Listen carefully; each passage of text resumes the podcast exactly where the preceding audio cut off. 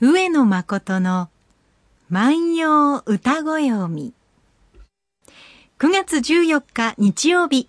皆さんおはようございます。毎日放送アナウンサーの上田悦子です。毎週日曜日のこの時間は皆さんと一緒に万葉の世界を楽しんでいきたいと思います。私たちに万葉時代のちょっぴりいい話を聞かせてくださいますのは、奈良大学教授の上野誠先生です。先生おはようございます。おはようございます。先生、ちょっと鼻声じゃないですか？そうなんですよ。ですか？お風邪ですか？そうなんです。もうとにかくね、はい、この時期、いつもなんですけどね、えー、その、どうしようか、クーラーつけて寝て、で、これでタイマーでとかね、こういろいろ。つけてるんですか、先生。それでね、はい、結局、そうするとね、朝になってずっと冷え込むとかね。だいぶそういうのがあるんですよ。やられちゃいました、やられちゃいました、ね、そういう方多いかもしれませんね、うん、ちょうど季節の変わり目ですからね。日に日にこうやって秋になっていくんでしょうけれど。そうなんです、うん、でねこれねその小さい秋見つけたっていう歌ありますよね、はいえー、小さい秋小さい秋ってありますよね、うん、でそうするとねその秋を見つけていくっていうのはこうやっぱ楽しみなんですよね。あこれも秋になってるこれも秋になってるっていうね。あのねえー、例えばですね、はい、その紅葉でもですね、えー、もう他はもう青々としているのに、一、うん、枚だけ紅葉している時ってあるんですよ。うん、はい、はいこれなんかおそらく何かの加減なんでしょうけれども、そこだけ早く紅葉しているってこともありますよね。お日さんが当たってたとか、そういうこともあるのかもしれませんね。うんうんうん、ありますよね、ありますよね。うん、でそういうような、そのものでこう、秋を見つけていくというのが、はい、うん、まあ日本人の一つの秋の歌のパターンで、うんその一番有名なものが、あこれは万葉集ではなくて古今和歌集なんですが、はい、古今和歌集の藤原敏行の歌。はい、秋絹と目にはさやかに見えねども、風の音にぞ驚かれぬるというね、有名なやつですね。風で感じた風で感じる。秋が来たと目には鮮やかには見えないけれども、はい風の音でですよ。風の音で秋がやってきたと感じた。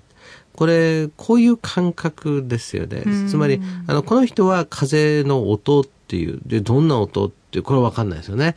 えー、どんな音か、おそらく感じたというですね。まあ、何でこう感じるかっていうことはこうあるわけですね。確かに夏場は、うん、あの、湿り気をたっぷり含んだ重い風がこうドーンとやってくるのが秋になるとちょっと軽やかにこうふわっと。熱風ってありますよね。あれ嫌でしたね。熱風ってありますよね。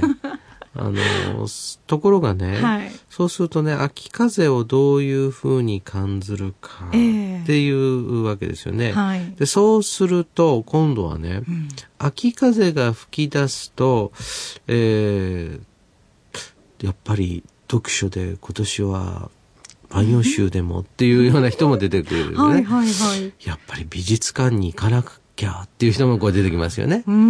で、やっぱり音楽会もいいなとかね。はい、で、やっぱり松茸食べに行こうとかね。うそういうそのことがこう出てきて、そのやっぱりこう涼しくなると、はい、どこかに行って何かをしようという気になりますね。だから食欲の秋になったり、芸術の秋になったり、スポーツの秋になったりね。はい、こうするわけですよ。で、それがね、ずっと暑いと、はい、いつまで経ってもそういう計画を立てない。なんかね、頭が止まっちゃうんですよね。止まっちゃうんです、止まっちゃう。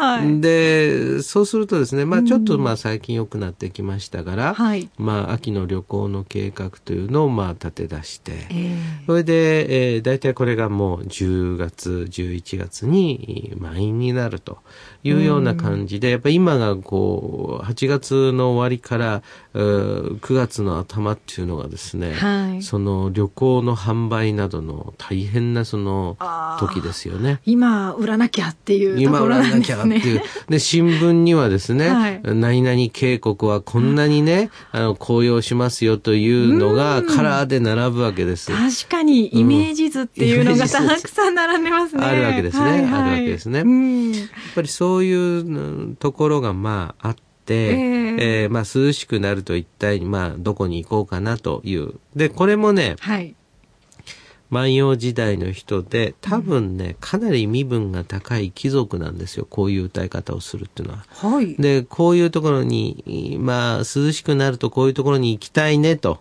いう歌です。はい。えー、この歌ちょっとですね、聞いて、うん、えー、ください。はい。秋風は涼しくなりぬ。馬なめて、いざ野に行かな、萩の花見に。秋風は涼しくなりぬ。馬なめて、いざのにゆかな、萩の花見に。秋風は涼しくなりました。とこう言ってるわけですね。秋風は涼しくなりました。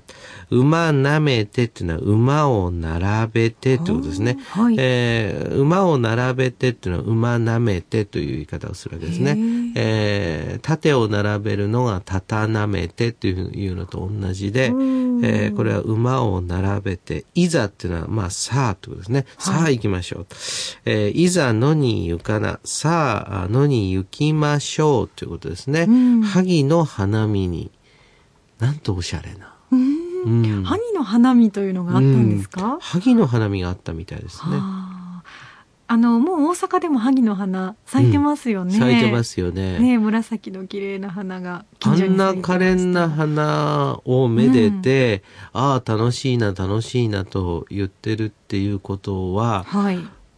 まあ地味といえば地味なんだけれども、うん、見上げるという感じではないですもんね。同じ目の高さぐらいに咲く花ですもんね。でもね、はい、なんかおしゃれな感じしますよね。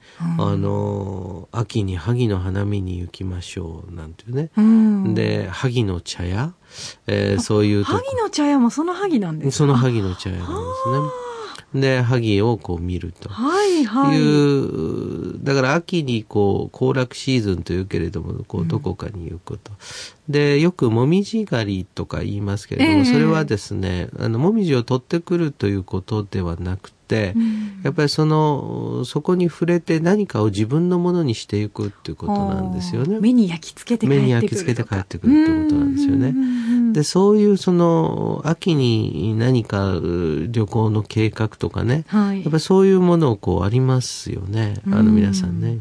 先生どこか行かれるんですか、うん、私はね、南ドイツに行きたいと思って、1年前から準備をね、はい、えー、着々とし、えー、もうとにかく、ここでは、こういう高速鉄道に乗り、全部計画もそして、ここでは、どういう料理を食べと、はい、もうあとはですねあのチケットを買うだけのところで、ええ。えー、とても私の秋のスケジュールではそれに行けないということが判明しましてね、でそのために私は夏休みなく働いてきたつもりなんやけども それでもつかないというね。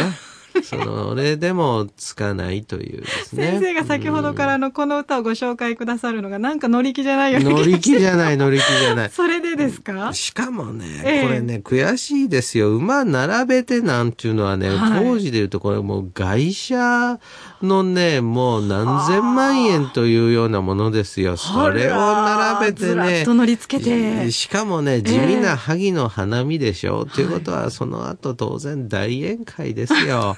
そんなのを見ながらね、私はね、平成の万葉学者はね、はい。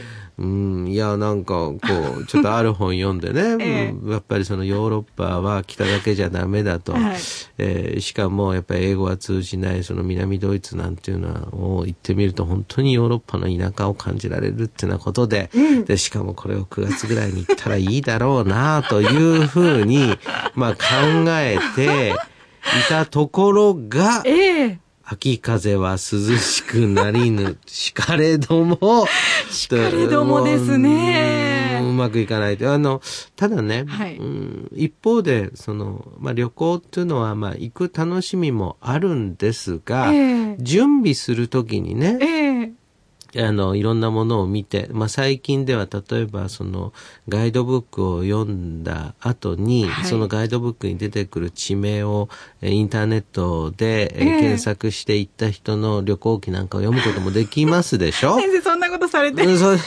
まだまだ諦めがついてないんじゃないですか？だからそういうことで言うと、えー、まあまあね、はい、あの、そういう楽しみもあるんだと。そね、それでまたその来年ね、はい、なんかね、これはこの放送でも過去に言ったことなんですけどね、その若い時はね、時間はあったんですけど、お金がなかったんですよ。まあ、そうです。学生時代なんてその典型でした、本当に。でもね、今はね、えー、まあ、お金は多少ね、融通つくようになったんですが、時間がない。うんそうするとね、そのお金と時間を両方使えるような身分になるのはいつなのか。で、そういう、そういう時が来るのか。そういう、そういう時は来ないとなればね、まあこれはまあ万葉集でも読んで、まあ古代に旅をするしかないかなという。私90歳のある、あの女性に、うん、今までで一番楽しかった時期はいつですかって聞いたら、学生時代とかいうことが返ってくるのかなと思ったら今だとおっしゃったんですよ。でどうしてですかって言ったらやっと自分のことが自由にできるようになった90歳の方はおっしゃってました、ね、86歳の母親も私の母親も、ええ、あの最近ますます元気になってそれはそういう今が楽しいと思えているから元気。元気だから今が一番楽しいと思える。っていう方たちですよね。で、そういうことでこう考えるとね、うん、私はまあ思うわけですよ。この時はこの時で、多分ね、これ誘い歌ですからみんなにね、みんなで萩の花見行こうぜってなもんですよね。はい、で、その時はその時でやっぱりそれぞれ皆さんお元気で人生の盛り。で、その時のその声は残っているけれどもね、当時その馬を並べていった人は誰もいないと。そうなんですね。今はいないと。はい、で、今私は、あその南ドイツに行こうと思ったけど、今は行けない。でも来年行くぞってなことを思いつつ、その、大阪の街の中をとぼとぼと歩いていると。で、これもまあね、歴史でね、あの、健康奉仕は言いました。月は満月の時、ね、あの雲がかかっていない時だけ見るもんじゃないよと。はい、うん。ですからね、そんな思いを秘めながら、皆さん、今年は萩の花見ですよ。もう一度読んでおきたいと思います。秋風は涼しくなりぬ。馬なめて、いざ野にゆかな、萩の花見に。秋風は涼しくなった。馬を並べて、さあ野に行こう。萩の花見にね。今日は牧野十2103番の歌をご紹介いたしました。えー、皆さんからもぜひ今日の放送を聞かれて上野先生にメッセージをたくさんいただきたいと思います。ありがとうございます。お待ちしております。宛先です。郵便番号530-8304毎日放送ラジオ上野誠の万葉歌子読みの係まで。メールアドレスは歌子読みアットマーク mbs1179.com です。えー、季節の変わり目です。皆さんもお体に気をつけてお過ごしになってください。それではまた来週お会いしましょう。さよなら。さよなら。